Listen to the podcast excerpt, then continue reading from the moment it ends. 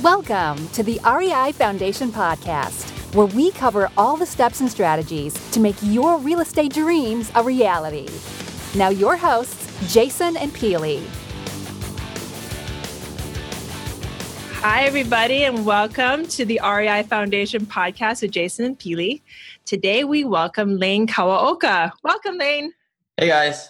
How's it going? Thank you so much for coming on.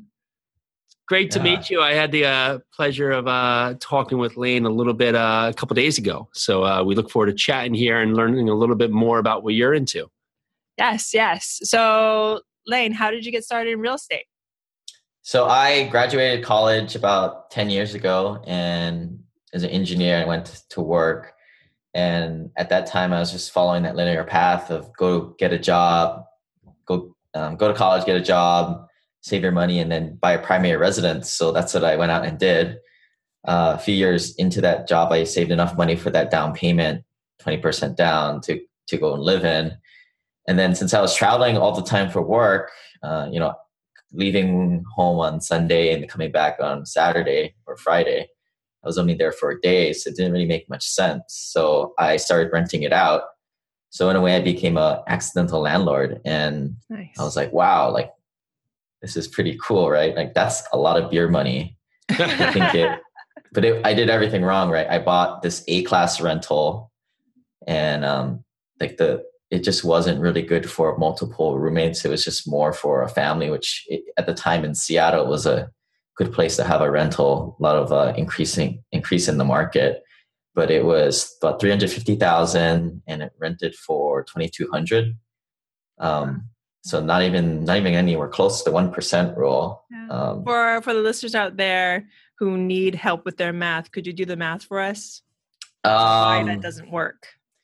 So when you take the um, the mortgage on that one was about sixteen hundred. So for the layperson out there, they'll say, "Oh, the mortgage is being covered by the amount of rent coming in because the rent is twenty two hundred, and then you minus sixteen hundred. So you know, you think 2200 minus 1600, that's um, not very good at math. It's $600 of profit there right there, right? And at the time I was like, well, yeah, you know, that's, that's like beer money for me. I mean, I was going to Las Vegas and I was thinking to myself, well, every month I got 600 bucks rolling in.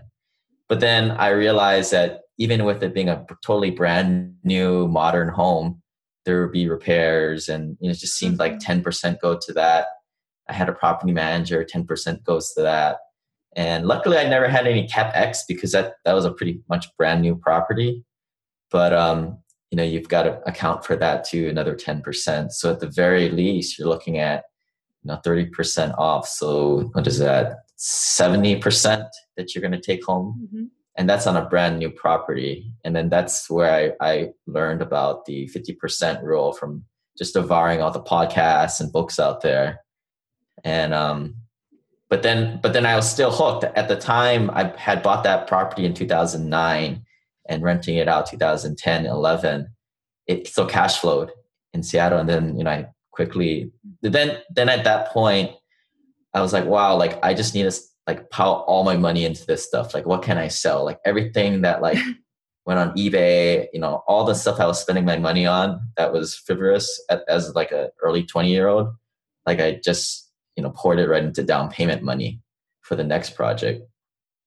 And I, I always tell people like that's why you should start getting your first rental. Just even though like the turnkey rentals they're not they're not cash flowing as much today just get it because you'll see like how this uh, mousetrap works and it'll just totally change your personal finance outlook and, and your spending habits because you'll see how you put money into this as down payments and you'll see how it just flows out like atm machines yeah, it's amazing because it's one thing to, to, to read and to to see other people doing it, but when it's your property, you and you really have your hands getting dirty with it, you understand how the numbers really working. Because yeah, on, on the outside, you know, sixteen hundred for a mortgage, twenty two hundred for rent, you're rolling it. But when you take in the point that you're going to have vacancy down, you're going to have capex that you're going to account for for how long you put it, you're exactly right. You know, you, you're going to get hit down the road. So with this class A property, it seems like it's worked out well for you, and that's great.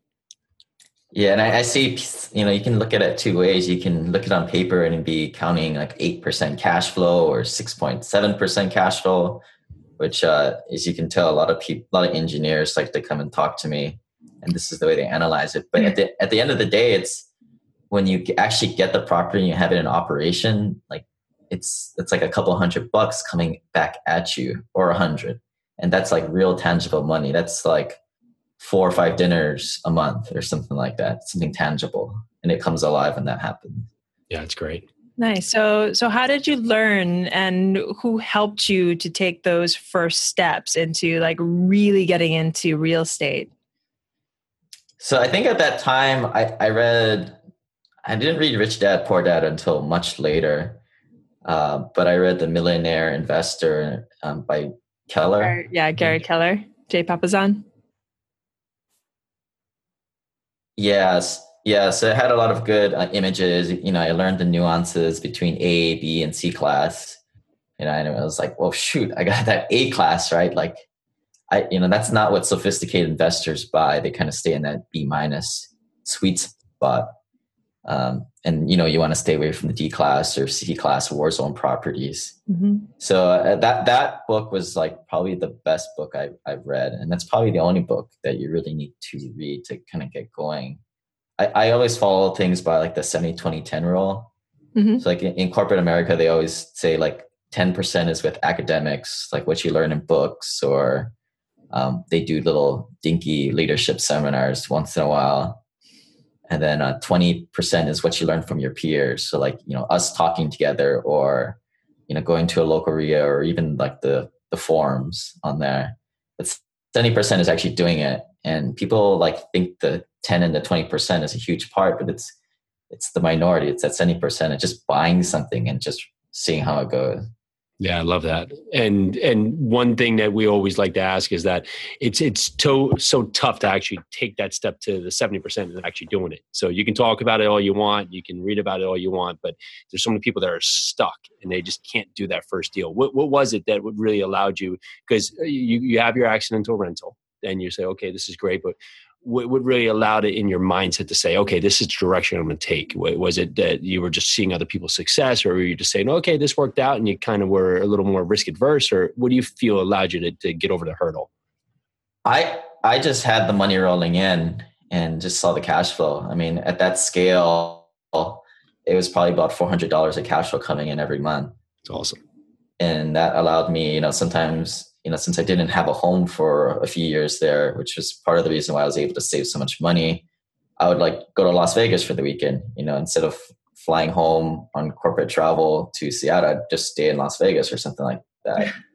And nice. and having that extra few hundred dollars just to go and pretty much blow because essentially it's as cash flow, it's sort of like an abundance mindset. Like it just comes in every month, it regenerates.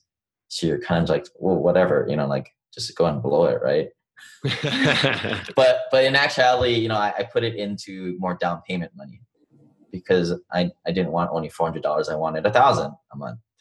So it took me a, a, little bit to save up for the next property, which again was in Seattle, but it was more of a B plus rental. So I went a little down on that spectrum to try and get mm-hmm. more to that sweet spot.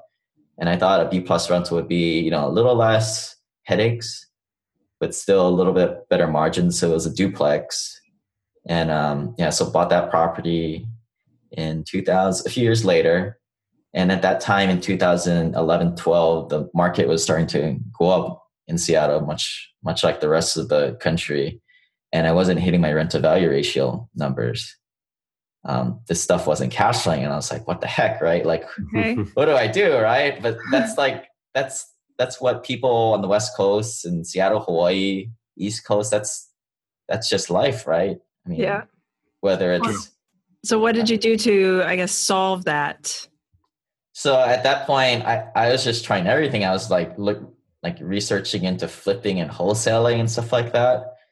And that wasn't really my thing. I mean, I always try and I, I, I preach to like the working professionals like myself. Like we don't have time to screw around with this other stuff. Like for some of us, I mean, I'm an engineer. I don't really make too much money, but some of these other guys out there, they're making like a buck 20, you know, $200,000 a year. And it's like, they shouldn't be screwing around flipping houses or, or doing this other stuff. Their highest and best use is at their job.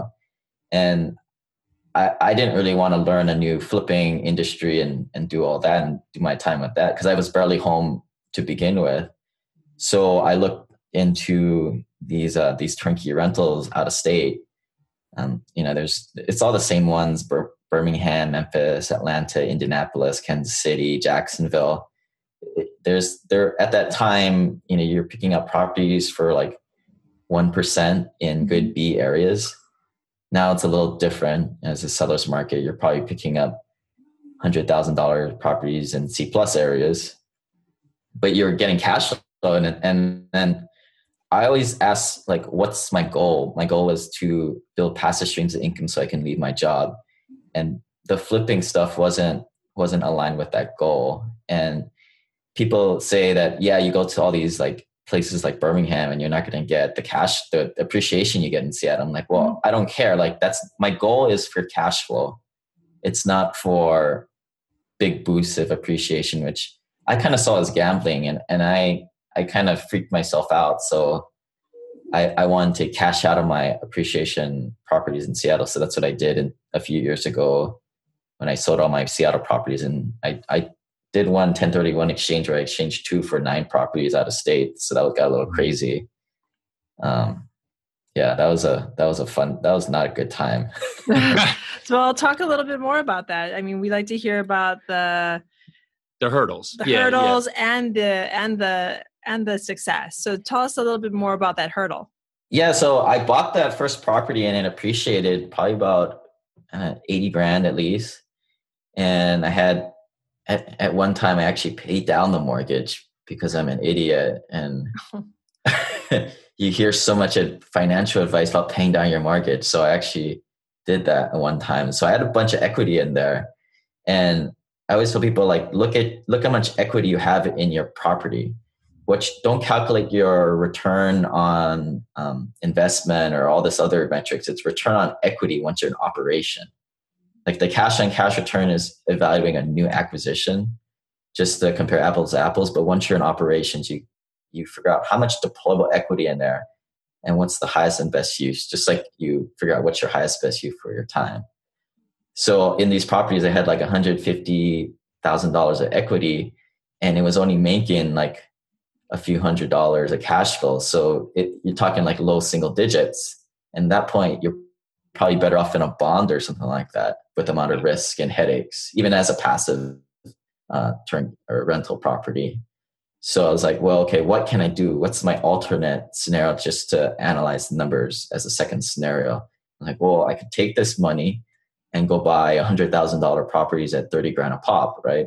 Mm-hmm. So that's like 150 divided by 30 that's five properties i'm like okay cool like now what will this do for me right so each property will be 200 bucks a cash flow conservative so five times 200 that's a thousand dollars of cash flow right like you hit your a mark. thousand yep. yeah a thousand is greater than 400 right like, yep. duh. so i'm like okay now we got to go and do it right so yeah just just started to research like the 1031 and figure out who are the the custodians to do that and just start learning up and just do it. And then the hard thing is lining up all your properties for that 1031 because you've got 100 days to do it. But the real constraint is this 45 day rule. So you've got to identify once you sell your, your subject property you 45 days go by and on that 45th day you have this homework assignment where you have to write down every single property that you can possibly close on and you just can't you can't write like an infinite amount of properties. There's these these rules like it can only be 200 time or 200% of the sale of the subject property. So you know at $100000 a pop property i mean i think i could only write like 8 to 10 properties. Wow. so that like it really sucks because now you're if you can't if you don't close on that property or something comes up in due diligence well you either got to pay the tax man or just got to close it and everybody knows that you're working with 1031 money so you, they've got you you're screwed yeah. right? Um, i don't recommend 1031s i mean i, I well quick thing day, could you uh, just give us a little uh, give the give the listeners a little bit about uh, 1031 just quick overview what is a 1031 yeah so the reason you do a 1031 is like i had all this appreciation equity so like 100 150 grand and I would have if I sold the property, I don't get that homestead exemption, which you do with your primary residence. So I would have to pay one hundred fifty thousand dollars. So if I made a hundred grand of income at my day job, and I just sold it, now I'd be making two hundred fifty thousand dollars of income, and I have to pay that the taxes on that, which is like nobody really wants to do that, right? No. Nope. so that what the 1031 allows you to do is take that $150,000 of gain and just roll it into the next one. And in theory, you keep doing this until you die. And then when you die, whoever you pass it on to, that all gets washed away.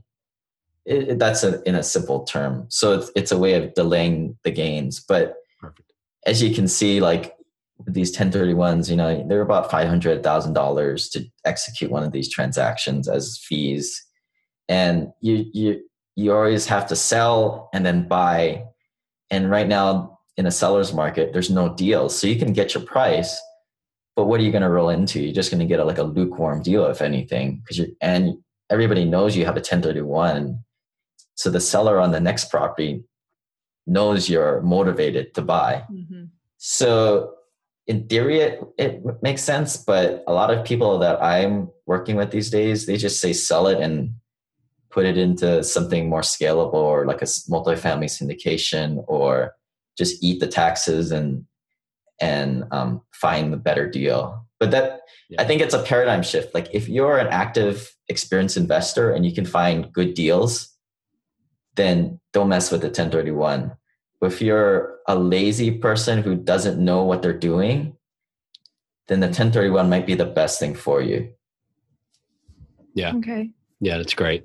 That's great. It's a great explanation. I think that's the first time I've ever heard somebody say, don't do it. Right. that Don't do a it. Don't do makes a it. You guys should not do it. I've been on the opposite side. We've known that people need to sell. They're they're looking at 1031, and so we we knew it really put us in a power position as a buyer. I completely understand it. You know, they're under a timeline, so for us, we were able to crunch it based on pushing more to our advantage. Because if they want to hit this, or they're stuck in it, hit, getting hit with the tax man. So yeah, great explanation. Uh, thank you for putting that together. yeah, I actually had on my last property, the guy basically extorted me for like five extra grand because um, there was like a swimming pool in there and I had to fill in the swimming pool because for Fannie Mae, you can't have a non-working swimming pool on property.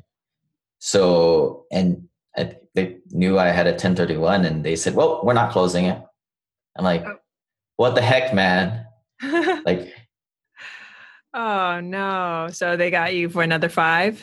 yeah, they said, oh, we're going to increase the, or increase the price by whatever. And I'm like, Ah, jeez. So uh, tell us a little bit more about turnkey rentals. You went into that a little bit. Yeah, so I mean, I mean, on, there, there's on these websites online that you can find. You kind of find the uh, turnkey providers. You can. There's three ways of buying a turnkey rental. You can go straight to the provider. Um, the pros on that is you get the best price. The cons are, are you're you're kind of working. You're not working with a real estate agent. They don't have fiduciary responsibility to, to you, and they're sophisticated and savvy, and you're not. if you're buying a turnkey rental, Especially And if it's your so first there's- time. Right, right. So there's dangers there. The the other end of the spectrum is buying it through a marketer. So these are the guys with the podcasts. They bring people in, and then they kind of go out to the different providers.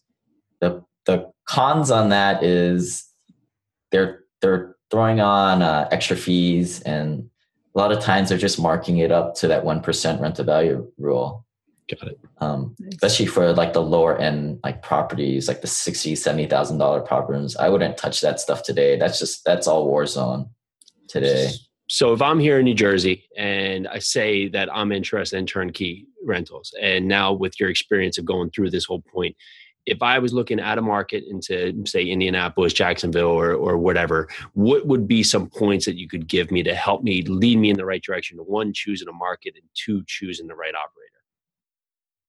So i would i would first figure um, market um, I, I mentioned like some of the top half dozen i think i'm more of a guy who's as long as you're sticking to those markets it's more about the people that you work with as opposed to the market what stood out to you with those markets? What was like the thing that like besides just the operators there, what, what was like what made you feel comfortable with those markets? Um, so they're secondary markets. You know, they're not the Seattle, Dallas. They're not the huge markets. Um, they have, you know, as secondary markets, they're large uh, city centers, the major cities. Uh, the second criteria is robust economies. So that takes away like Detroit, right? Detroit's a secondary market, but they don't have a robust economy. It's just a one trick pony there. So like a, you know, like a Kansas City, is like a, you know, it's not the coolest city. I'm going to go visit there other than to get like a cheap UFC ticket um, there. but like, it's a very strong uh, economic market. It's very, a lot of different companies, a lot of white collar, a lot of blue collar. And uh, yeah, those are the two big criteria. And then once you, with those criteria, I mean, you, you're only down to like a dozen cities out there. And so what I'm saying is like, as long as you stick to those, those, those two criteria and, and you, you get the filter down to those dozen, I mean, you really can't go wrong. Um, I mean, you're basically throwing a dart on the wall. It's mostly now just vetting the people that you're working with. And what did you do to vet the operator there? What was some points that, that some actual steps people can take when they do have a couple of turnkey operations and are trying to choose between one? So I would not go on like the internet sites because you'll just get swarmed by the sharks, the vendors you got to find you got to go one more layer deep and just talk to the investors and who has bought from who which is sort of hard to uh, to find because a lot of these turnkey um, buyers they're really passive and they don't really they're not trolling the forums. They don't really care. They're living their life. They're passive. So it's hard to find a lot of these people but once you once you find one maybe you can find another just by you know who, who else can i talk to? And you start navigating the web.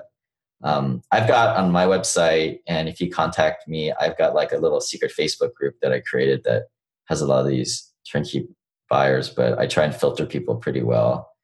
That's no, awesome. no vendors. Yeah. Hey, did you hear that? Facebook.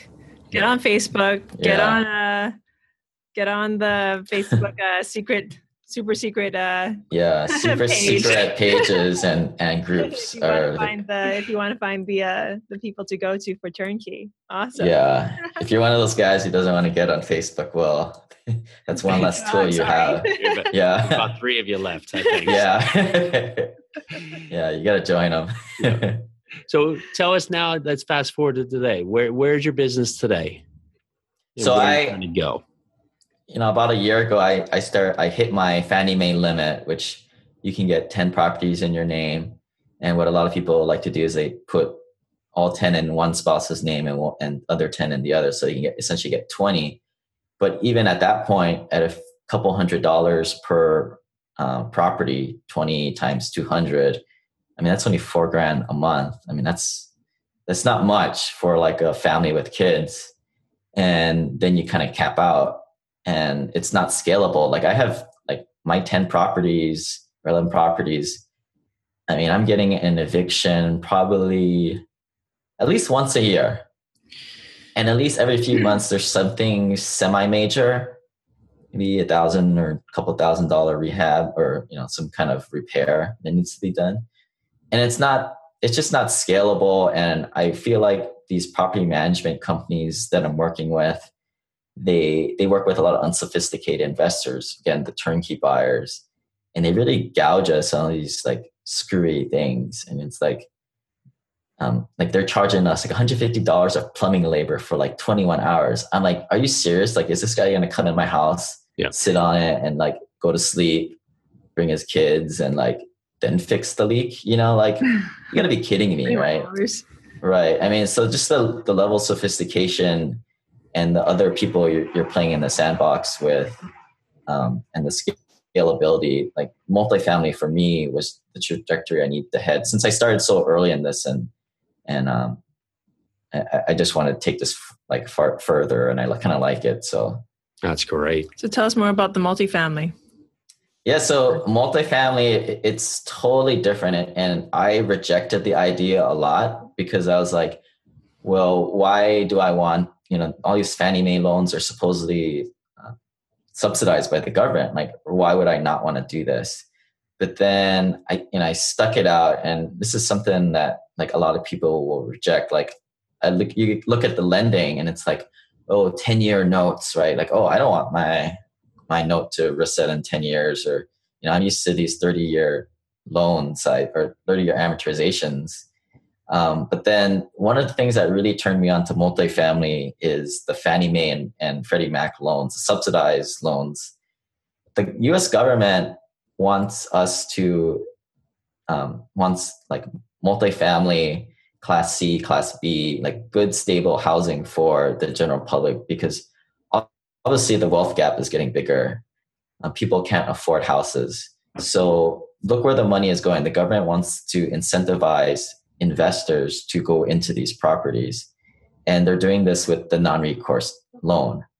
So this is only on properties of loan sizes of million dollars or more. I mean, just like how we were following the money on the single family homes on these Fannie Mae, uh, Freddie Mac, you know, single families loans, they're doing it for these bigger stuff. And I'm like, well, why are they doing that, right? Why are they incentivizing like these rich uh, investors who are syndicating deals but it like it totally makes sense and and i, I don't try and ex, like explain things i just follow where the money goes and just do it right yeah success breeds success right so follow right. you know, and let it roll so that's great that's great yeah. well where now that you're you're really pushing on this angle where where are you pushing your business to be within five years so i there's two avenues I, am working with now. Um, I, I, have a podcast, and just to try and build awareness and help people get into single family homes.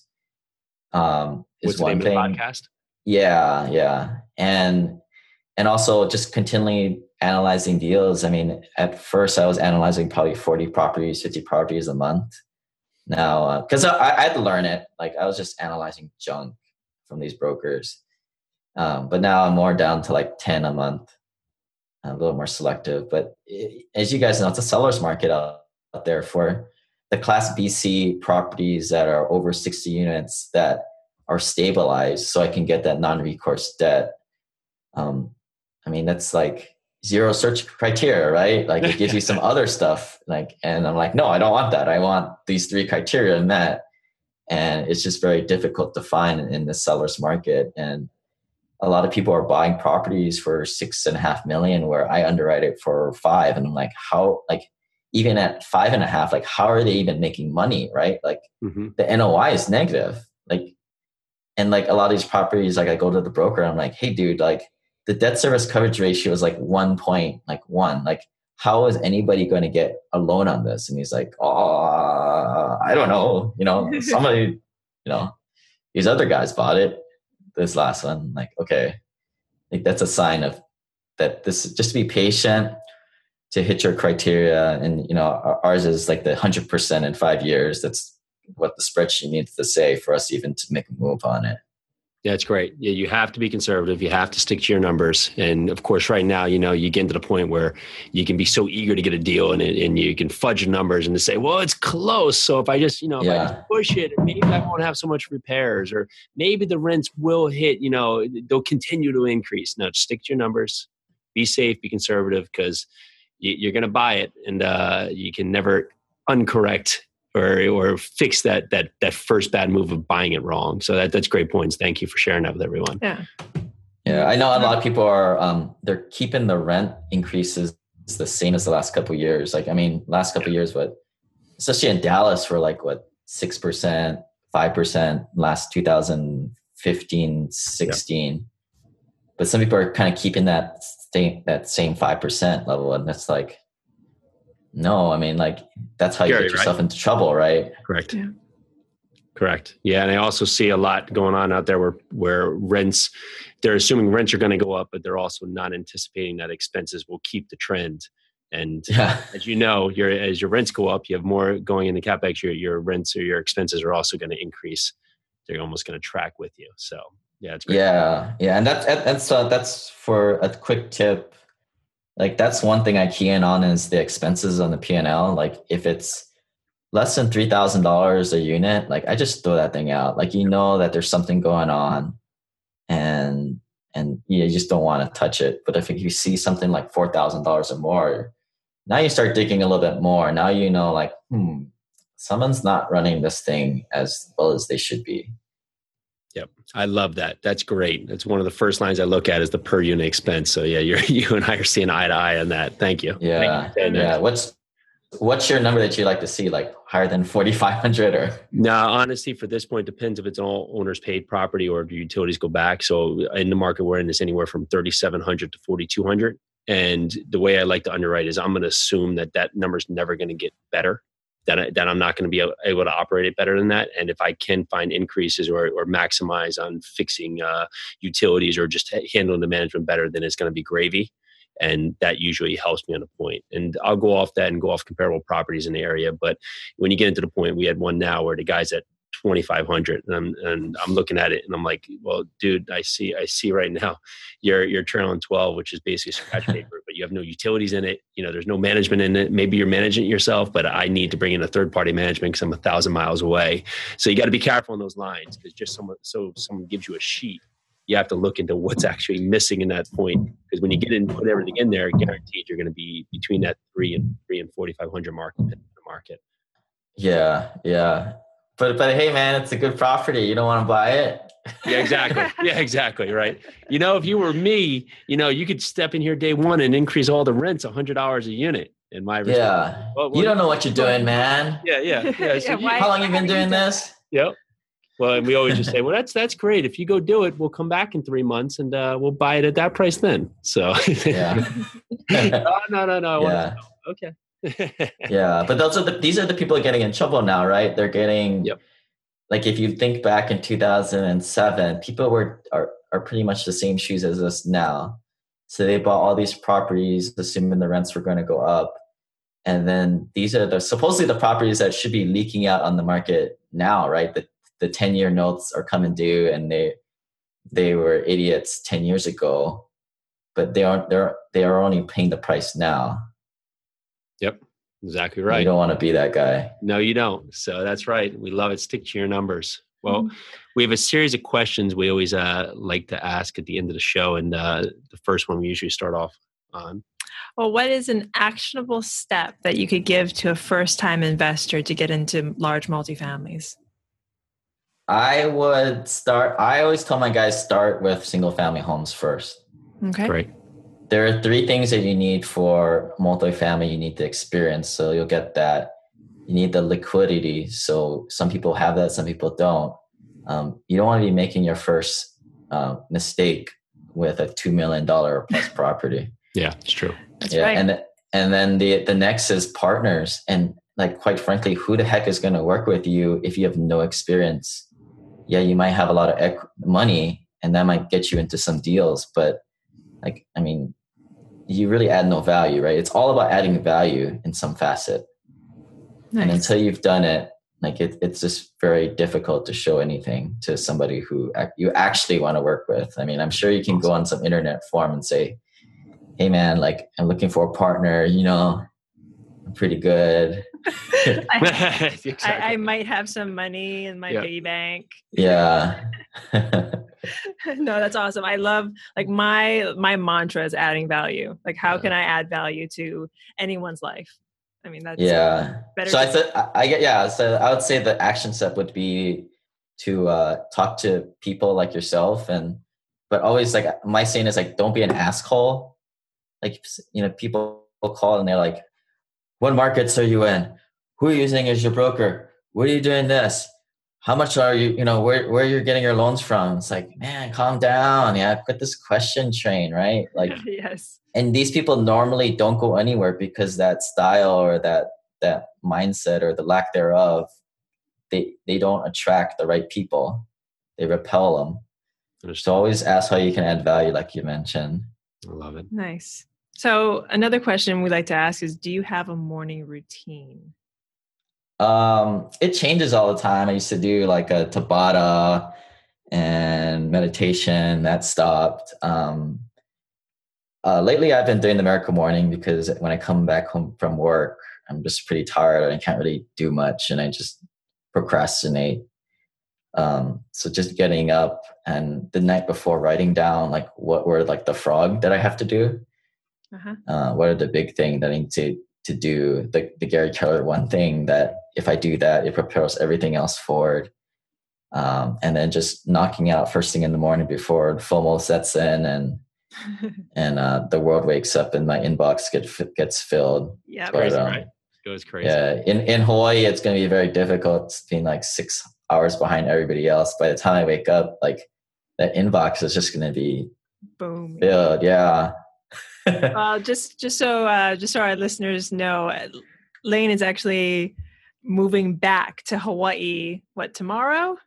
Um, yeah, in a few days. Yeah, Few days. yeah. My yeah, my theme song is that I came to the mainland and I bought one place to stay, and then I rented out. But yeah, now I'm moving back home for a variety of reasons. Nice, that's awesome. Nice, moving back to Hawaii. Yeah, Oh, you don't need to live where you invest, right? That's Nope. exactly right. Nope, you do That's why they not. made airplanes. So, what what are some words to live by? Um, how about we go with the the the the quality of your life is in direct proportion to the amount of uncertainty you can live with. Love it. Huh. So a lot of a lot of people are very comfortable in their lives. A lot of people that like listen to my show are like professionals, doctors, lawyers, engineers.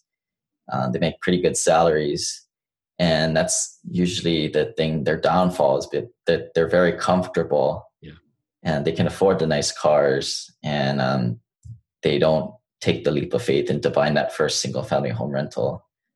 Um, that's kind of my theory of why engineers do this because we don't make that much money. we can't afford it, Audi. So we uh, we're the first to go in terms of that spectrum of professionals.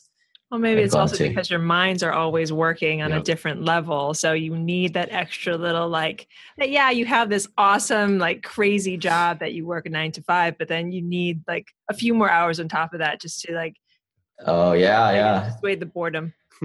yeah. Or or maybe even like you know a lot of engineers are sort of on the spectrum of like Asperger's and autism. That like you see the numbers and you're like, uh, okay, let's do it. Like there's no emotion, right? Like there's no No, second no, guessing. no. Like where do I sign? So for our listeners out there who want to find you, what's the best way to do that? Um, you can go on www.simplepassivecashflow.com. Got a bunch of uh, podcasts there. It's on iTunes, Google Play, uh, Simple Passive Cash Flow. And then I have a, a book coming out, How to Buy a Turnkey Rental, Awesome. Nice. that I'm probably just going to give out for free. Since Great. that's, I just want to sell, I just want to get a book with people to review it. right. well, let us know Yeah. when that comes out. I'd love to read it. I'd love to Yeah. review it. That's uh yeah, it'll be more than one page. Good. Turnkey rentals aren't that easy. Good. Well, congratulations on all your successes. Thank you so much for being on the show, and uh, we look forward to uh, catching you in Hawaii one of these days. yes, please. Yep. All right. All right. Aloha, bra. Uh, Yeah. thank you so very much for being on our show. This is the REI Foundation podcast with Jason and Peely. Again, aloha Lane. Bye. Bye. Bye. Thanks for tuning into the REI Foundation podcast. Check back next time for more awesome tips and strategies to launch your new you in real estate.